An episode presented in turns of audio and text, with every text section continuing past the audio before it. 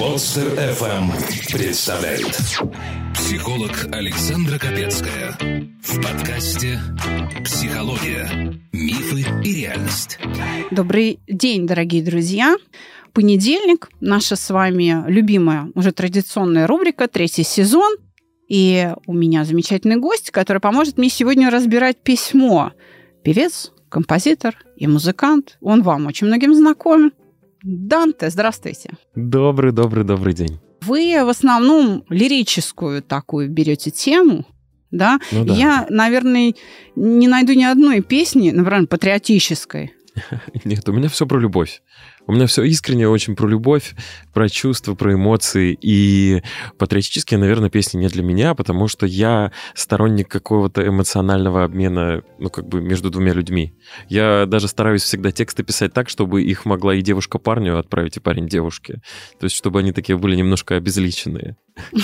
Слушайте, я не знаю, знаете ли вы об этом, но отношения, где есть любовь, с точки зрения психологической науки, на моей отрасли, да, знаний, это самые сложные отношения. Вы вообще в курсе, что вы залезли в самое трудное? Но они самые эмоциональные, и это как раз-таки та сфера, которая постоянно тебя подпитывает, потому что ты и лично переживаешь, и твои друзья постоянно это переживают, твои родственники, близкие, знакомые в сериалах, в мультиках, в кино. Это постоянная главная тема, поэтому, собственно, об этом и пою, потому что она насущна, она всегда актуальна. Она всегда была, есть и будет, я думаю.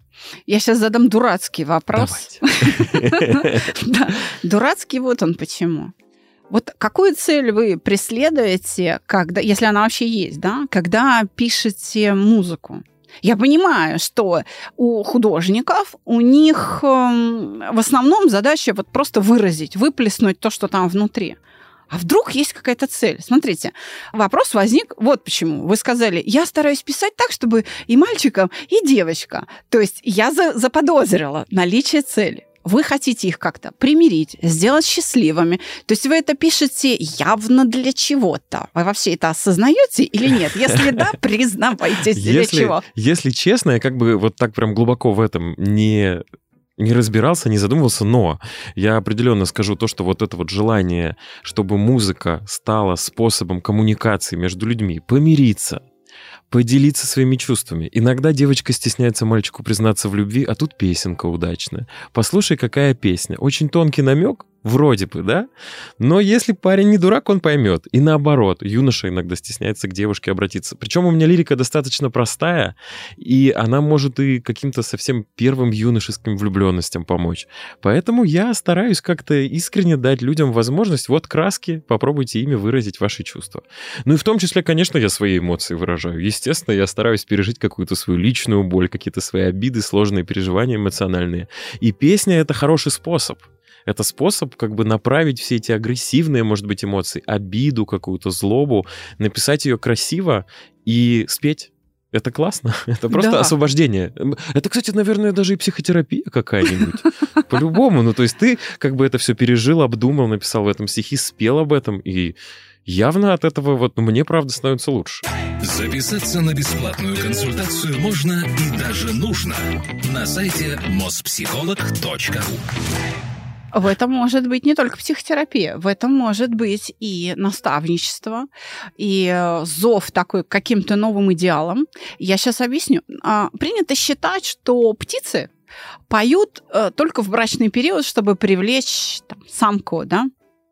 Дудки, ничего подобного. Вот соловьи, у которых, кстати говоря, гнезда на земле, поэтому, когда жгут траву, соловьи перестают петь, потому что, они гибнут там, да. Соловьи, на самом деле, знаете, когда поют? Когда высиживают яйца, чтобы передать вот эту способность петь потомству.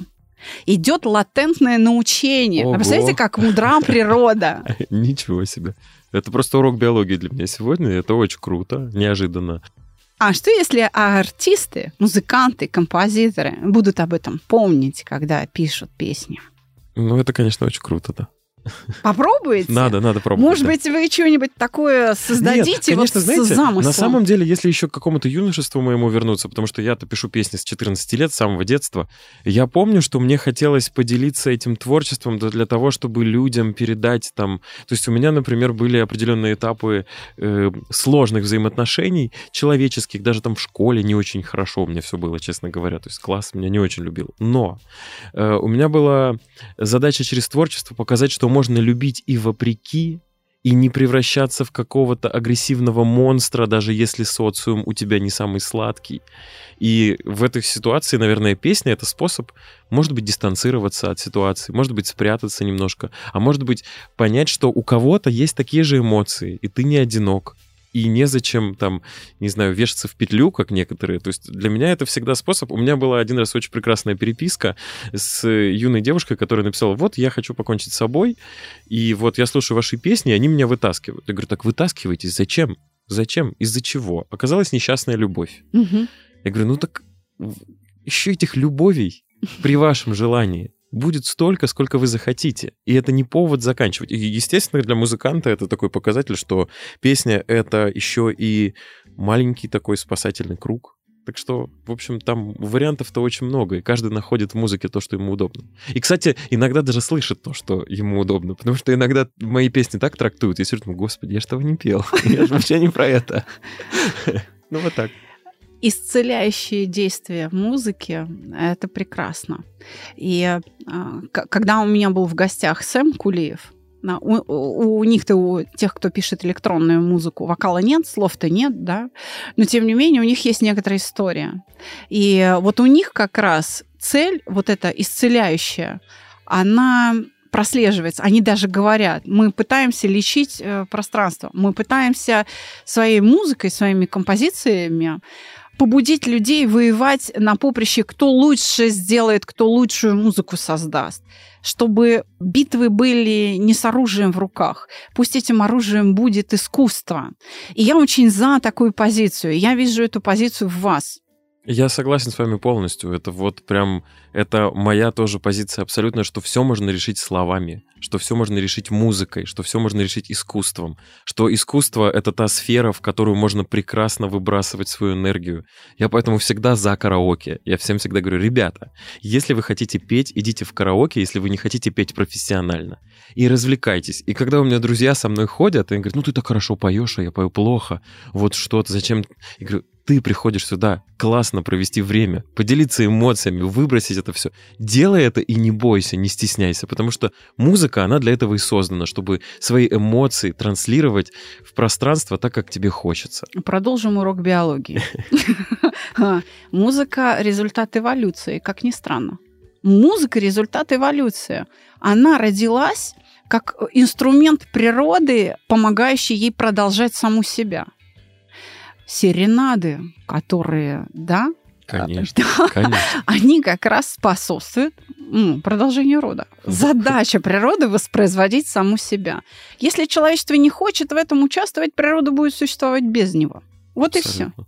Да? Абсолютно. Поэтому так. Музыка необходима. Я, кстати, очень против того, что перестали люди танцевать. Раньше люди как бы тотально танцевали. Да, кстати, да. Да, и это не мешало людям размножаться. То есть, размножались все, скажем так, правда? На законных основаниях можно прийти, взять в руки чужую женщину, совершенно незнакомую тебе. Да, ее можно потрогать, ее можно обнюхать, правда? Да, и тебе никто не осудит. И так ты научишься с ними коммуницировать, с противоположным полом. Ровно то же самое у женщины есть возможность отдаться и почувствовать там как бы то, не то вообще, да? Правда? И тебя никто не осудит. И ни к чему это не обязывает. Но это тебя учит. И тогда нет проблем в создании вот этой самой ячейки общества. Сейчас, когда все сидят, значит, в интернете, что-то друг другу пишут, строят какие-то картинки, потом видят друг друга. В реальности. Да. Дисконнект получается почему? Ошибка очень большая, вернее, их очень много. Образ формируется ошибочный. Ожидания какие-то неоправданные абсолютно. Да, согласен. Почему? Потому что они построены на фантазиях, а не на реальном контакте с реальным человеком. В бесконечной переписке я тоже согласен. Я вот даже там с моими коллегами, когда мы работаем, говорю: так, давай лучше 2 минуты за созвон, поговорить хотя бы. Это более будет объективно и адекватно. Даже если мы ругаемся, то говорю, давай ругаться по телефону, потому что вот в переписках иногда кажется, там, смайлик я тебе не тот поставил или еще что-то. Это опять-таки какие-то догадки. А в ситуации, приписывание, да. А в ситуации личной, как бы, беседы, личного знакомства это еще страшнее, потому что мы, как правило, идеализируем этого партнера, с которым мы переписываемся. И такой, оп, ты думал, что там девочка миленькая, а у нее там голос не такой, какой тебе показался. Или еще что-то. Или, может быть, она вообще и не миленькая. И, может, это и не девочка вообще, потому что сейчас интернет-то такие чудеса творит, что там очень много каких-то странных аккаунтов. И в общем, ух. Поэтому танцы, господа, ходите на танцы. А как раз песни, которые... Я не против электронной музыки. Я, кстати, благодаря Сэму, да, полюбила эту электронную музыку. Познакомилась вообще с ней. Я поняла ее, да. Но я считаю, что все-таки на танцах, особенно когда речь идет о необходимости выразить какие-то нежные чувства, да, не просто порадоваться, подрыгаться, а мы сейчас говорим о медленных композициях, когда танец в обнимку, да, когда даму приглашают кавалеров. Он требует некоторого мыслительного процесса. И поэтому вокал и текст, который сопровождает эту музыку, он прям необходим. Потому что то, что я не могу сказать, за меня скажет исполнитель. Да, да, да. У меня прям пошли флешбеки с детских школьных дискотек. Когда все, песня, правильный текст, все прекрасно. Да, посмотрели друг другу в глаза, и все. Да, да, это прекрасно. Да, и так поговорили. Так что я очень рада, что есть музыканты, есть люди, такие как вы, которые пишут о любви. И ну давайте попробуем сейчас примерить на себя, я вам предлагаю, роль психолога без музыки. Давайте. Рискнем, да? Да, давайте. Щепотка уверенности, унция рассудительности и килограмм опыта выдаются без рецепта в рубрике «Народная аптека». Поехали. Я не умею любить. Почему я не умею любить родных по крови? Когда они болеют, мне хочется их выбросить, а не лечить. Знаю, что психологи спрашивают о конкретных примерах. Могу привести случай с племянницей. Однажды я приехала к ним в гости и пошла с ней гулять. Кажется, ей было лет 5. На площадке ей стало плохо. Моя мама отнесла ее домой, а я приближаться к ней не хотела. Дома началась рвота, и единственное, о чем я думала, какая же она противная и мерзкая. Попыталась спасти свои вещи, лежащие рядом.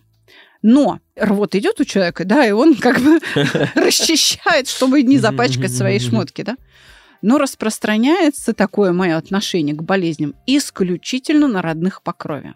Вообще же я-то медицинский работник и адекватно предоставляю помощь. Работаю волонтером в свободное от работы время, помогая лечить незнакомых мне, взрослых и детей, отдавая им всю душу. Что делать? О, какая понятная мне почему-то проблема. Я, на самом деле, если кто-то из наших слушателей не знает, учился в медицинском университете в Новосибирском благополучно. И мне кажется, здесь вот прям очень очевидная история с выгоранием эмоциональным. Потому что когда ты постоянно работаешь, когда ты постоянно помогаешь людям, когда ты отдаешь эту душу постоянно. А мы ведь понимаем, что в медицинские учреждения мы не приходим, когда нам все хорошо. Ну, за исключением перинатального отделения, когда девушки рожать идут. Все приходят с болью, с проблемами. И когда, там, не знаю, кем она работает, медсестра она или кто она, это же всегда проблемы, этого очень много. Эмоционально ты выгораешь. У нас все знают, что это не очень хорошо оплачивается, к сожалению. И иногда, как учителя иногда не отдают своим детям достойного количества внимания, также и врачи — это такая же категория, которая чаще всего выгорает, которая не способна к близким людям проявить какие-то должные чувства. Поэтому мне это очень понятно. И не надо из этого создавать проблему. Но, возможно, нужно как-то обдумать, что ли, если вот еще и волонтерство какое-то в свободное время. Не слишком ли любовь уже расплескана в пространстве так, что где же ей взяться-то? Когда ты все свои силы, всю свою любовь, всю свою заботу отдаешь другим, может, там, не знаю, волонтерство прикрутить, чуть поменьше это как-то, потому что... Здесь уместно вспомнить Высоцкого. Придешь домой, там ты сидишь. Да, и этих спасаешь, приходишь, тут опять та же самая история. Ведь почему происходит такое ну, как бы перенос, или, скажем, откуда взялось ее стойкое отвращение, откровенно говоря, речь идет о переживании отвращения, да, к родным. Потому что к родным у нас гораздо больше ожиданий. Они для нас больше значат, чем чужие люди. А тут и еще и у вас острее. Проблемы, да. да? А я домой пришла, а тут это все. Я, кстати, вот, как не знаю, не готовился, не видел этого письма, но принес песню с собой, которая называется «Не моя боль». Как раз, собственно, я думаю, это очень-очень кстати будет. Там поется: «Да, мне было больно, тебе все равно, ну а теперь это не моя боль. Я не хочу ничего объяснять, тебе меня не понять». Давайте послушаем. Давайте.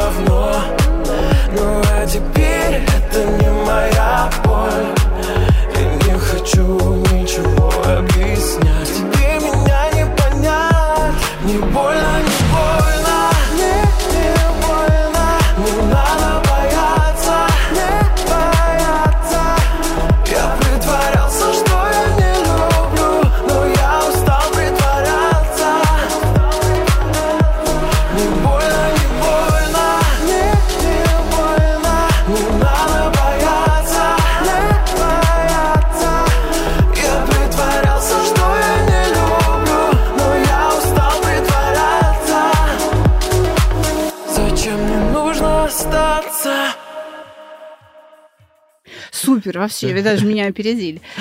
Блеск вообще. И она будет это слушать. Мне очень хочется, чтобы мы ей помогли. Куда мы денемся? Это, во-первых. А во-вторых, куда денется она? Раз уже написала, слушайте, барышня, вам Данте дело говорит. Ну, по факту же, я думаю, во-первых, надо перестать... Я почти уверен, что здесь девушка думает, что она одна такая на свете. Да. Поверьте мне. Семьи, в которых есть врачи, прекрасно вас понимают. Когда папа уставший или мама уставшая пришли с работы, у них нет уже никаких вообще сил никому ни книжку почитать. Им хочется лечь и полежать, и поспать, отвлечься, немножечко пожить свою маленькую эту грустную жизнь. А тут приходит ребенок, да. Теща и говорит: «Зять, посмотри, у меня вот этот прыщик». Да. И все друзья... И у меня это тоже было в период студенчества, когда просто все смс-ки от незнакомых тебе или мало знакомых людей, это типа: «А вот слушай, у меня тут вот тут, вот тут, вот это вот, и вот что с этим делать?» Чем помазать? Или еще, не дай бог, тебе вот сейчас это иногда стали присылать фотографии. Да. Ты такой: так, прекрасно. Ты сразу говоришь: друзья, пожалуйста, если у вас геморрой, фотографировать его не нужно. Обеспокойтесь заранее, просто можете описать словесно. Я попробую что-то. И я эту девушку очень понимаю. Ты взрослый человек, и у тебя взрослые проблемы. Все сложно, и не знаешь, как их разрешить. Перестань трепать себе нервы. Присылай свои истории в WhatsApp или Telegram на номер 8-968-990-0880 с пометкой «Аптека». И укротители сложностей сделают это за тебя. Да, и, конечно, когда... Я сам работал в течение месяца, когда проходил практику в инсультном отделении. Это отделение, в котором, вообще происходит самое страшное. Людей привозят, они в тяжелейшем состоянии, и многие из них умирают. Да, потому что это ужасное отделение, в которое, скорее всего, даже не от вспоможения врачей зависит, а от просто какого-то чуда. Действительно, в основном приходится верить в чудо. Как говорит специалист, который работает в отделении, загрузился пациент или не загрузился? Загрузился очень сложно вытащить. Угу. Приехал, как-то все по легкой прошло, и слава богу, и прекрасно. И пусть так будет, пусть живет дольше и адаптируется, и восстановится, но это непредсказуемо. И сколько я увидел за период этого месяца смертей, у меня тоже после этого в течение пары месяцев было полное эмоциональное выгорание. Оно как раз проявляется в цинизме. Вот эти шуточки скабрезные. Это было это настолько агрессивно, что я уже даже сам потом себя начал отдергивать. Я такой, так, стоп, это ты что это тут такое говоришь? Я уже начинал даже за эти шутки потом извиняться, потому что я понимал, что это правда, как-то уж совсем ниже пояса удары какие-то и очень агрессивные. Но это единственный способ сбросить это все. Потому что, правда, в тебе очень много этой обиды, агрессии. Ты же ничего не можешь сделать. Да, чувство беспомощности у профессионалов подрывает их уверенность в себе и, конечно, приводит к профвыгоранию. Причем, да. Во всех сферах. Потому что, когда у тебя что-то не получилось в профессии, а это профессия человек-человек, да. Тебе искренне кажется, что ты, ничего в этой жизни не можешь. Как я? Я не справился. Это же кажется, что из-за тебя, особенно когда ты еще совсем молод в медицинском институте, то есть ты вообще к этому не готов. А тут тебя жизнь бросает к тому, что люди умирают. А знаете, я хочу нашей слушательнице, автору письма, сказать, что имеет место быть большое, глубочайшее ее заблуждение. Начнем с названия. «Я не умею любить дудки». А что ж ты тогда делаешь, если ты волонтеришь? Целыми днями. Да. То есть она заблуждается сама в себе. Она еще как любит. Она очень даже любит. Поэтому у нее такое отвращение. Потому что ей не все равно. Если бы ей было все равно, она бы так посмотрела на эту девочку и сказала, ладно, вытри сопли. То есть отвращения не возникло бы. А когда любишь, когда человек дорог, на него направлено очень много желаний.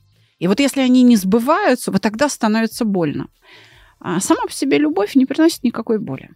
Это очень окрыляющее чувство. Абсолютно.